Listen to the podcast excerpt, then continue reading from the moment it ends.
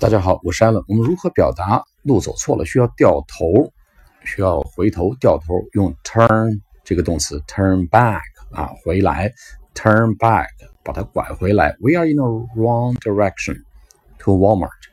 We need to turn back immediately. 我们在去沃尔玛的路上呢，走方向是不对的。我们需要 turn back immediately. 我们需要赶快回头，turn back. In five minutes drive, you will see City Hall。拐回来，大概再开五分钟，你会看到这个市政厅 City Hall。City Hall, H A L L, City Hall. We need to turn back immediately before we get too late. 当我们变太晚之前，我们现在需要先赶快调回头。Turn back 就是掉头回来的意思。Turn back。